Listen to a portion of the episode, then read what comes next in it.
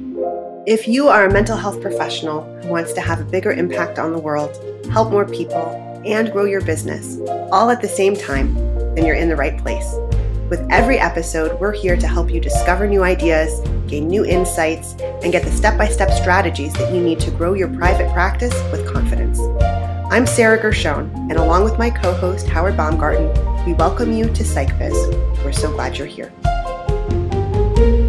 Today, we're going to be talking about more about managed care, and this time, this is sort of part two on how to get on managed care panels. And so, really, what we're going to do today is go over the steps that you need to take in order to get on as an in network therapist with managed care companies like Aetna, United Healthcare, Cigna, Anthem Blue Cross Blue Shield those are just examples of insurance companies that you can apply to and really work within their scope uh, and receive referrals from them. And as we mentioned earlier, Sarah, you'll remember, we talked a little bit about the value in our last episode of being on managed care in terms of getting more referrals.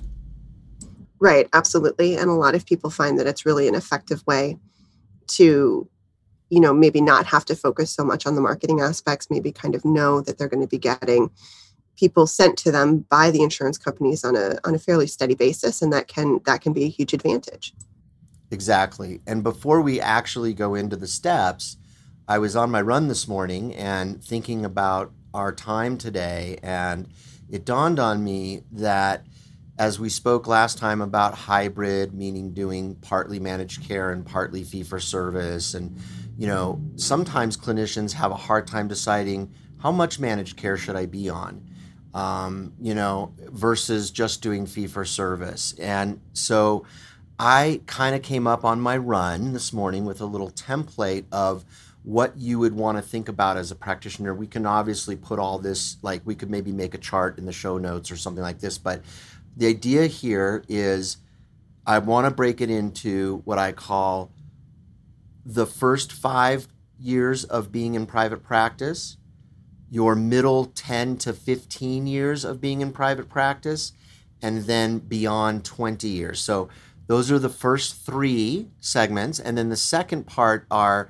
the second part of this is do I go full managed care 100%? Do I go hybrid or do I go uh, full uh, fee for service. And I, I just wanted a, a, quick note on that. Okay, so if you're just starting out and you're in your first five years, and you're concerned, and I'm using the word concerned, not afraid, because we don't want to be, we don't want to come from a fearful place, and you're concerned about getting um, clients.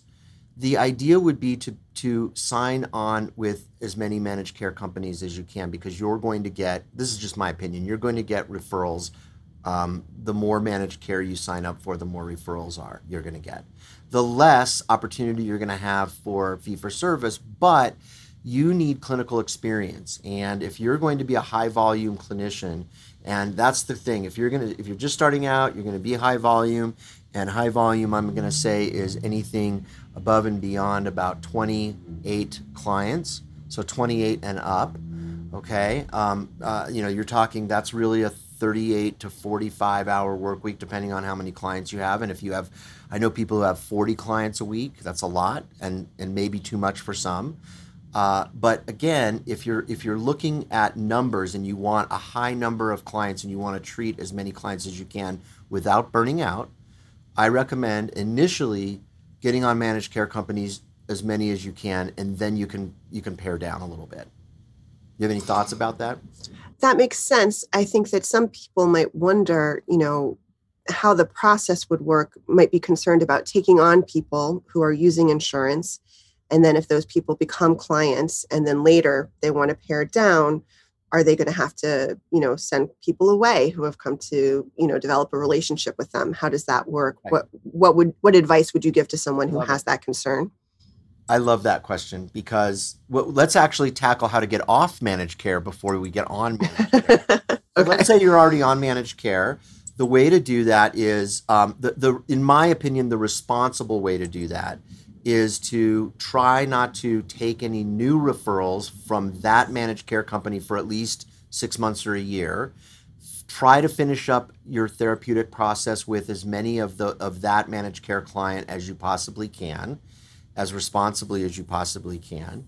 Uh, and then also give those existing remaining clients that need to continue with you, which there will be a few, at least three months of a heads up. Be open and transparent.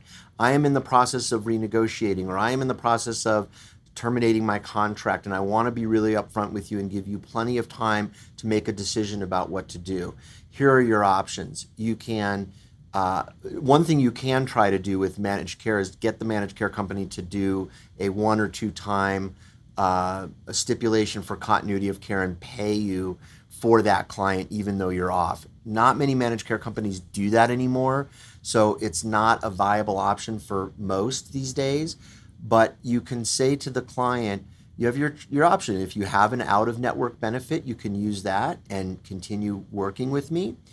Uh, you I think it's the right thing to do to uh, offer a sliding scale for that client and preferably perhaps in some way that minimizes the financial damage but allows them to continue to uh, see you in some way. So maybe you consider if it's just one or two clients and you know that they're going to finish up within a few more sessions, uh, just simply uh, charging them what their copay was and considering that a little bit of a short term loss for the long term gain of knowing that you're freeing up more time for fee for service clients because you might be in year 10 and ready for ready for more fee for service clients. So really I love that you asked this question because it's this balance. Like I've never been 100% off managed care and I was 100% on in the first couple of years of being in private practice. And I think uh, for me, in my personal experience, uh, it was really successful uh, doing that. Now, again, li- there are going to be listeners who say, well, that's not how it worked for me, or that's not what I want to do. So I'm not saying that this is set in stone. This is just, this is really just professional advice coming from both personal perspective and experience in my own successful practice, as well as what I've coached and taught to others, both in my curriculum and in one to one consultation. That makes a lot of sense. Yeah. And so um, uh, if you have specific questions about um, do I want to be a hybrid person? When is the right time to go on? When is the right time to go off? Uh, I want to. Am I? Can I age out of managed working with managed care? There's so many things that go into that decision. My value system. Um, uh, where I'm at in my clinical practice, what the managed care companies are paying for my services, and are they willing to pay more? Those kinds of things factor into that decision. If you're struggling with a decision to get on or off, and you're not sure, that would be a good time to hire somebody to talk with them about this matter in professional consultation. And you're welcome to drop me a line. I'm happy to talk with you about it. Uh, okay, so let's talk about getting on the managed care panel. It's actually a, become a very simplified process. Many clinicians who are fearful of working with managed care have heard through the quote unquote grapevine that there's a lot of paperwork involved, especially with getting on managed care. I'm sure you hear this from your clients that you're building websites for yes. about why they're not doing it, right? Absolutely. Yeah. It's actually not really exactly true it's partially true, but very small, a very small truth. And where I find that it's true now still is in the is if you are wanting to get on Medicare or other government programs like being a Medicaid provider, and even then they're really trying to clean up some of the paperwork. So the credentialing process for getting on Medicare or Medicaid or other government related programs can be very challenging. What does the word credentialing mean? Let me explain that. Credentialing means that when you apply for an in network status on a managed care panel or a government program like Medicare or Medicaid, you have to become fully credentialed with them. And you have to go through a credentialing process where they look at all of your licensure and credentials and background. and uh, your years of service and your specialties, and they, they do background checks, et cetera. And they do all that in order to protect you and protect their members, okay? To make sure that they're hiring somebody that and allowing them to participate on their panel, somebody that is reputable, is licensed, verifiably licensed, doesn't have any injunctions or sanctions against their license, has the proper malpractice insurance limits and malpractice insurance itself, uh, has a physical office location that they can see clients in, uh, is nowadays open to seeing virtual or not, uh, what their specialties are, all of that. Okay, so this becomes a really important process in getting on managed care. The good news is, is that managed care companies used to have individual credentialing packets as much as 100 pages. I used to fill out packets like 60 pages long for Oh each, my god. yeah, for each managed care company. That's terrible. Right, right. And they were paper back then. You would they would send you a packet in the mail. This was back in the 90s and early 2000s before all this became digitized. And they would send this to you in the mail and you'd have to send it back and it would often take somewhere between about 4 to 6 months and often longer to become fully credentialed. So, because of technology, because of feedback from clinicians uh, and and others, they've really streamlined this. There is an organization called the CAQH, okay, which I believe, if I'm not mistaken, stands for uh, Council on uh, for Accreditation um, and Quality Healthcare, okay, and uh, it's an organization that uh, yeah it's called the council for affordable quality healthcare incorporated. And it's they're out of california and basically what they do is uh, they are the intermediary this is really cool they're the intermediary between you the clinician and all of your managed care companies that participate with caqh which now is most of them and they collect they do the data collection uh, that becomes the actual application for all managed care companies Well, that's much better. So you have an online profile that has your office address your licensure the date you were licensed any injunctions and any any malpractice lawsuits you have to you have to um, disclose all and, and what the outcomes were. It's very private it's very secure uh, and you have a login, you have a private login, and you have to um, uh, uh, stay connected to CAQH once every three to four months and reattest just to make sure you have your updates. And the, re- the reattestation doesn't cost anything. By the way, this membership in CAQH, it's all free. You don't pay for it.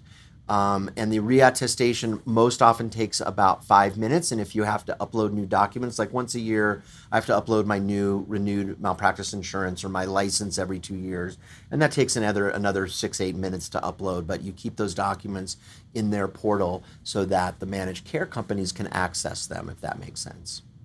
Yeah, absolutely. Okay, so CAQH is your intermediary and your best friend when it comes to getting on the managed care panels as an in network provider and maintaining your profile, your updates, your office address, if you have a tax ID number, things like this. Okay, now, how do I actually apply to an individual managed care company?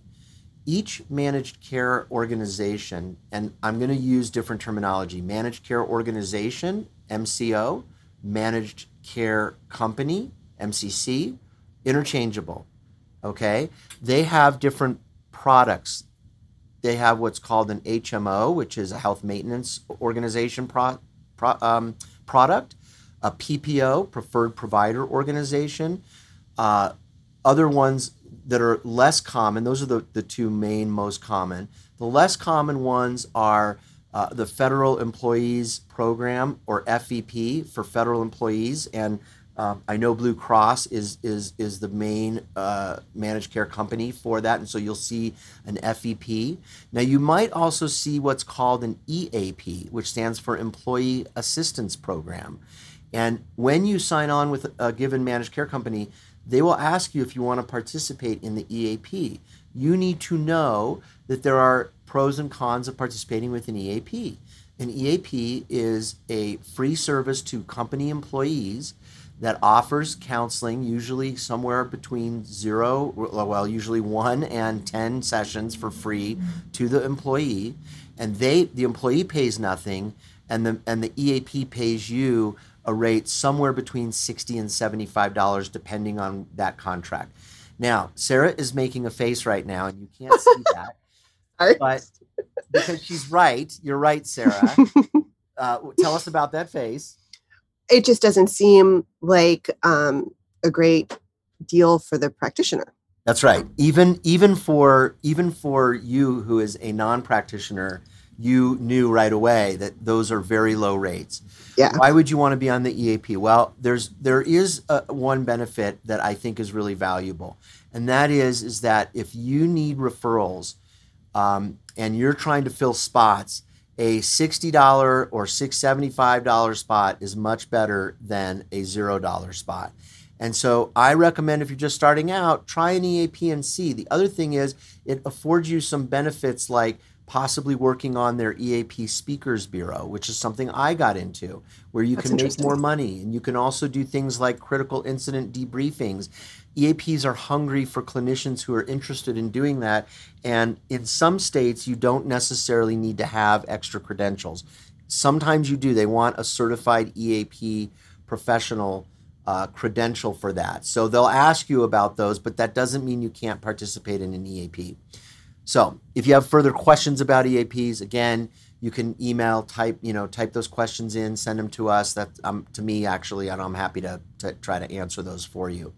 So that's the employee assistance um, product. And then there are other um, type of uh, smaller products that insurance companies make. But think about each insurance company as the overarching panel that you're going to be on. You're going to be on an insurance panel, and you're going to want to know what products do they serve. And you're also going to want to ask them, what are your insurance rates for each product? Or is it, do you have product specific insurance rates?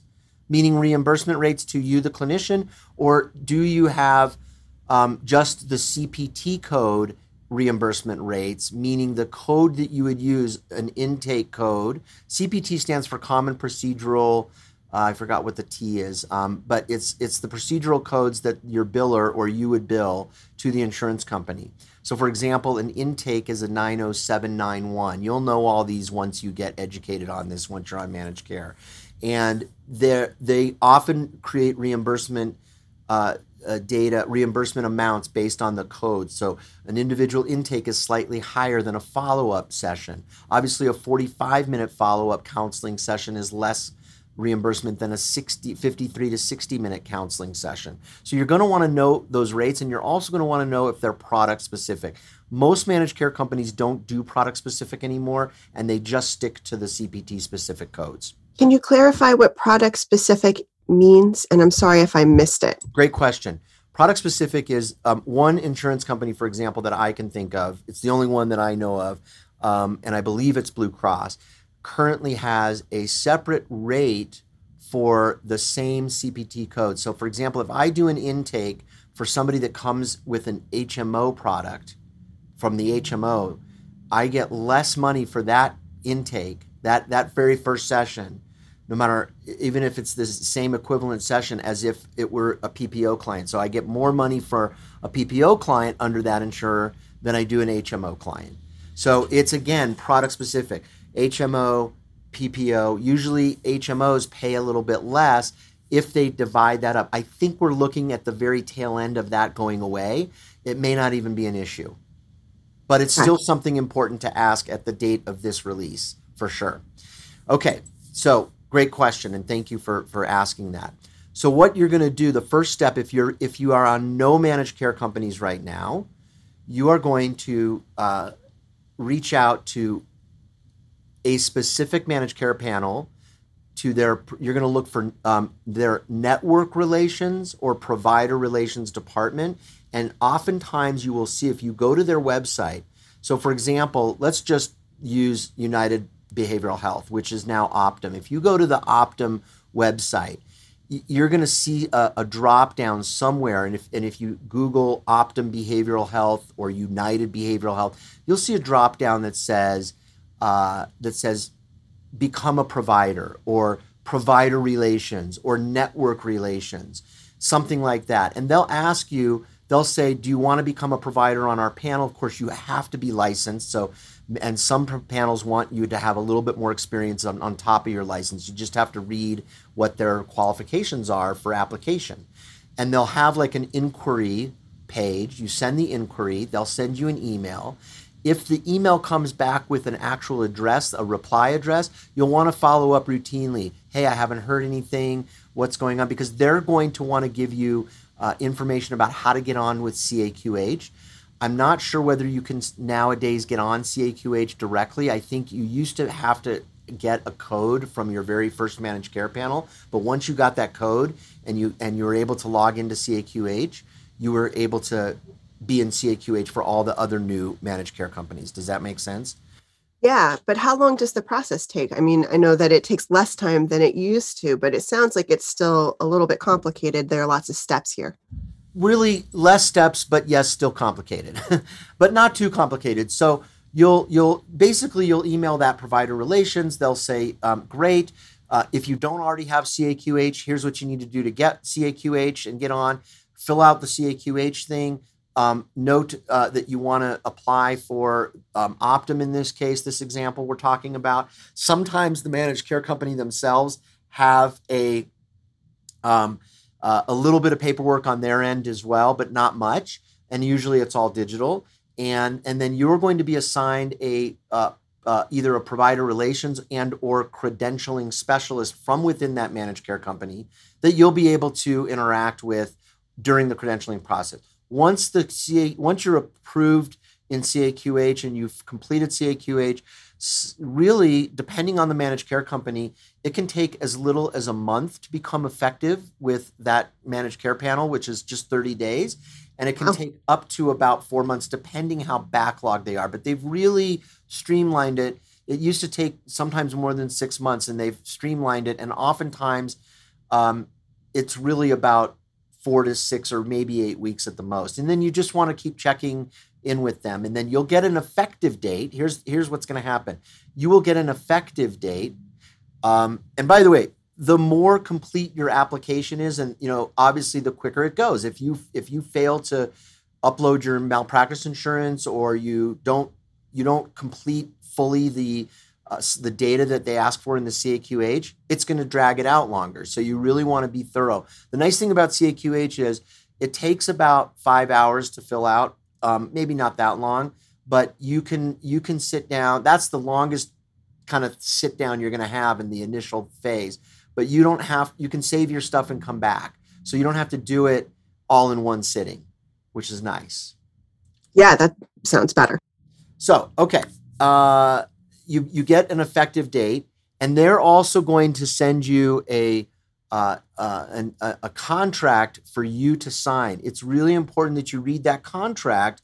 And if you even want to get serious enough about it, a few people have done this. I'm not saying you should or shouldn't, but I I think it's good to consider is to have your own business attorney read these contracts to be able to help you who, who has experience in mental health to be able to help you know your rights within that participation with that with that organization. That's really important.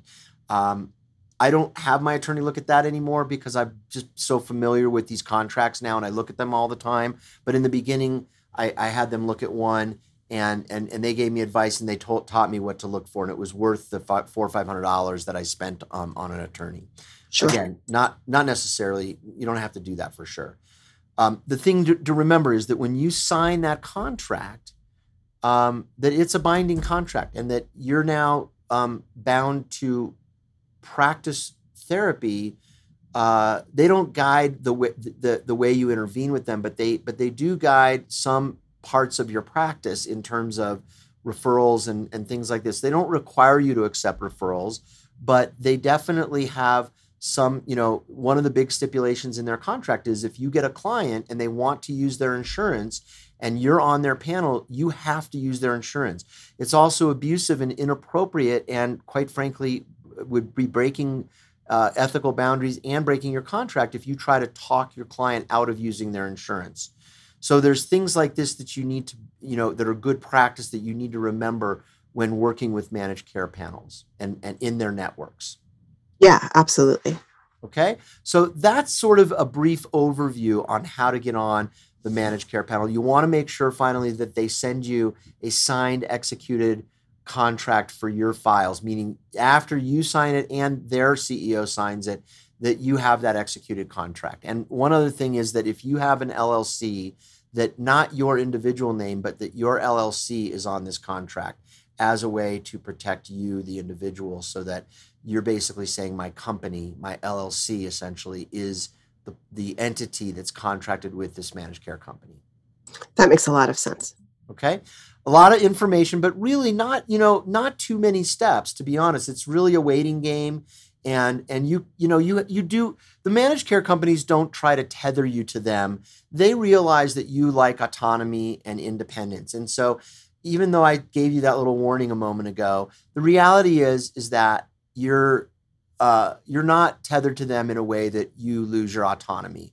You have you can you can go off of that company just know what it takes and how long it takes and and what the proper protocols and procedures are. Oh, and by the way, the managed care companies will tell you that if you're going off of their panel, that it's your responsibility to ethically and appropriately uh, resettle the client with a clinician that takes that insurance as an option. So there'll be some type of clause related to that type of behavior. And I think that's important to pay attention to. See how flexible the managed care company is about that when the time comes for terminating your contract if you want to do so. That makes a lot of sense too. Okay. Well, I hope that this information on managed care and the steps I've shared with you are helpful. I will tell you that you know, this is where it is now. And these steps and protocols, they they change. And you, they change because the CAQH people, the managed care companies themselves, and you, the clinician, provide feedback and systems, you know, need to get better. And so when you listen to this, if you listen to this two or five years from the date of release, it, it's going to look different probably. Uh, and so it's important to follow up and figure out what those differences are. Again, I can be helpful. Uh, I try to keep up with those differences. And so I encourage you to check in for support. And uh, hopefully, this, this episode was helpful for you. We hope you found today's episode thought provoking and helpful. We'd love to know what you think, so leave us a comment and don't forget to subscribe. You can find the show notes and additional resources at psychbiz.com. Thank you for listening.